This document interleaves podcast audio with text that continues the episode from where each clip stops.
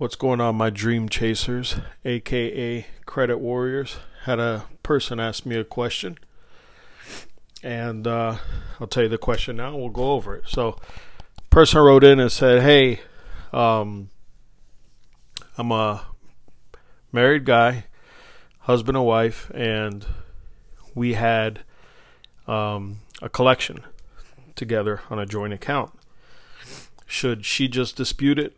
Should I just dispute it or how do we handle this? Well, if you have a joint account and a went to collection and let's and then and you pull your credit report, chances are it's going to be on both of your credits. So, if he just disputes it and gets it removed, it will not automatically come off of hers. She will also need to dispute, send her dispute letters, and get it removed off of hers as well just doesn't automatically fall off just because you're a married couple and it comes off of one of yours.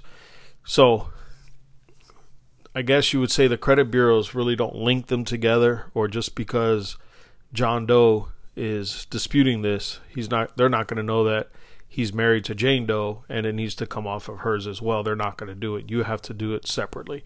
So.